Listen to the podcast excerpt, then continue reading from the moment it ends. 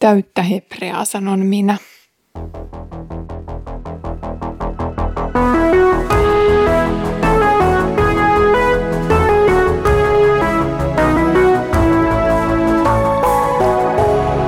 Kirjoitusten pauloissa. Tervetuloa mukaan jälleen Kirjoitusten pauloissa podcastin pariin. Tämän ohjelman tarkoituksena on lukea yhdessä raamattua aina vähän kerrassaan eteenpäin. Tällä tuotantokaudella luemme Pietarin kirjeitä. Olen Iida Halme kansanlähetysopistolta.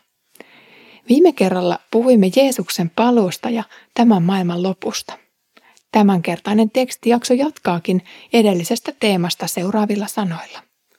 Rakkaat ystävät, kun te tätä kaikkea odotatte, pyrkikää siihen, että Herra aikanaan voisi havaita teidät puhtaiksi ja moitteettomiksi, ja teillä olisi rauha.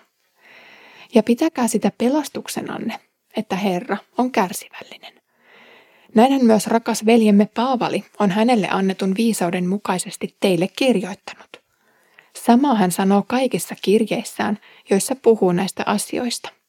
Niissä tosin on yhtä ja toista vaikeatajuista, mitä tietämättömät ja haihattelevat ihmiset omaksi tuhokseen vääristelevät, niin kuin kaikkia muitakin pyhiä kirjoituksia. Pietarin testamentti, eli jäähyväiskirje seurakunnille, painottaa rakkaiksi tulleille veljille ja siskoille Jeesuksessa elämän tärkeimpiä asioita. Hän tietää omissa nahoissaankin, että moni muu asia voi tulla yksinkertaisen uskon esteeksi. Päämäärä elämässä tulisi kuitenkin olla sielun pelastumisessa taivaaseen. Tätä painotusta Pietari on perustellut meille viimeksi muistuttamalla Jeesuksen omista sanoista. Herran päivä tulee kuin varas. Jeesuksen paluu voi olla yllättävä paitsi siihen varautuneelle, myös varautumattomalle. Rosvoja vastaan suojaudutaan lukoilla, salvoilla ja muilla hälytysjärjestelmillä. Jeesuksenkin tulon voi varautua, vaikkei sitä tarkkaa hetkeä kukaan osaakaan sanoa. Tärkeintä on ehkä rosvojen ja viimeisen tuomion varalta tietää, mistä löytyy apua ja turvaa näitä kohtaan. Jos variksen pelätin karkottaa nälkäiset linnut pellolta, Jeesuksen sovintoveri tuo suojan tuhoavaa tuomiota kohtaan. Kerran Egyptissä kuoleman enkeli tappoi jokaisen perheen esikoispojan. Ainoastaan he jäivät henkiin, joiden koti oli suojattu Jumalan antamalla merkillä, karitsan verellä. Pommin varma suoja on siis tarjolla. Nyt Pietari kehottaa pyrkimään siihen, että tuomari ja Herra havaitsisi viimeisellä tuomiolla juuri sinut puhtaaksi ja moitteettomaksi. Äskettäin vietetyn tuomiosunnuntain evankeliumitekstin mukaisesti ihmiset tullaan kerran erottamaan kahteen joukkoon.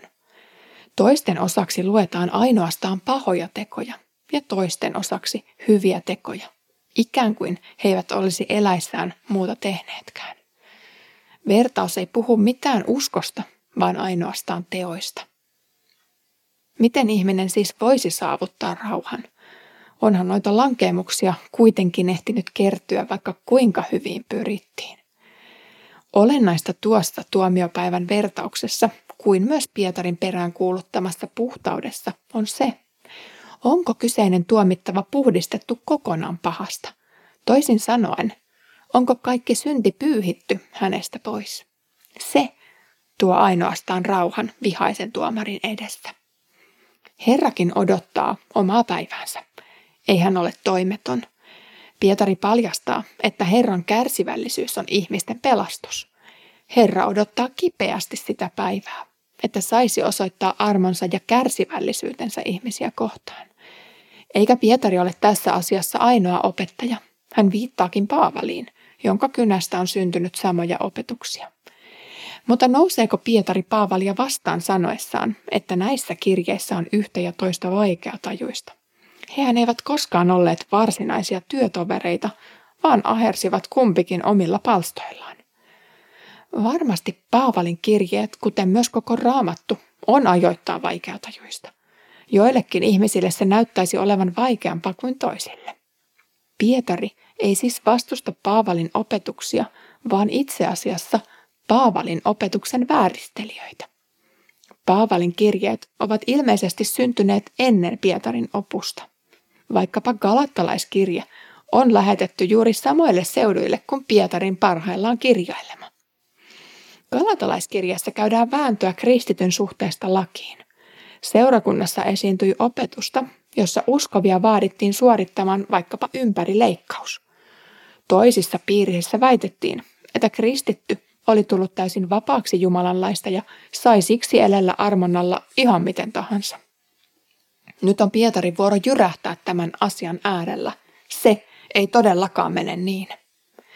Sanan vääristelijät ovat aina valmiina ottamaan sanan sieltä ja toisen täältä ja muokkaamaan sen kautta uuden evankeliumin ja uuden lain. Ideologioita ja ismejä on nähty ja kuultu vaikka mitä, mutta se, joka väittää kristillisen uskon vaativan vähemmän kuin 100 prosenttia lain noudattamista, on hukassa.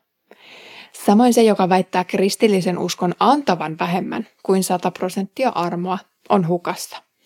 Siksi 99 prosenttia armoa ja 1 prosentti tekoja ei ole kristinuskoa, eikä 1 prosentti armoa ja 99 prosenttia tekoja ole sekään kristinuskoa. Täysi kristinusko on se, jossa julistetaan sataprosenttista lakia ja sataprosenttista evankeliumia, koska ei armoa ole ilman lakia. Mitä silloin annettaisiin edes anteeksi? Tämä jyrähdys on näitä lainhylkäjiä vastaan. Tietty porukka oli nimittäin päätynyt elämään estotonta elämää anteeksiantoon luottaen.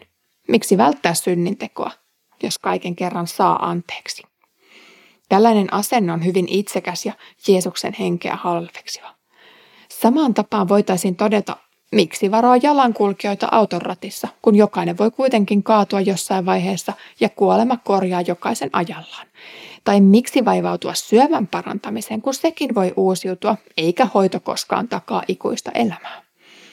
Jeesus tuli maailmaan syntisiä varten. Hän tuli auttamaan niitä, jotka tarvitsivat hänen apuaan. Mutta onko se Jeesukseen turvaamista, jos pitää häntä jonkinlaisena anteeksiantamuksen robottina? Usko on paitsi turvautumista, myös pelkoa ja kunnioitusta. Tällainen oppi taas on epäkunnioittavaa ja ohjeen ottamista omiin käsiin. Uskon tulee niin Pietarin kuin Jaakobin ja Paavalinkin mukaan synnyttää hedelmää. Usko ilman tekoja on heidän mukaansa kuollut. Jos usko ei näy asenteissa, elämäntavassa ja suhtautumisessa Jumalaan millään tapaa, on syytä huolestua. Usko ei muuta ihmistä eikä varsinkaan hänen lihansa. Usko ainoastaan tunnistaa ja tunnustaa synnin. Se antaa Jeesukselle luvan antaa anteeksi. Se antaa hengelle tilan saada aikaan hyviä tekoja. Paavali tuntui joskus tuskastuvan tämän teeman läpikäymiseen kerta toisensa jälkeen. Oppi synnistä ja armosta on kovalle ihmispäälle niin vaikeaa käsittää.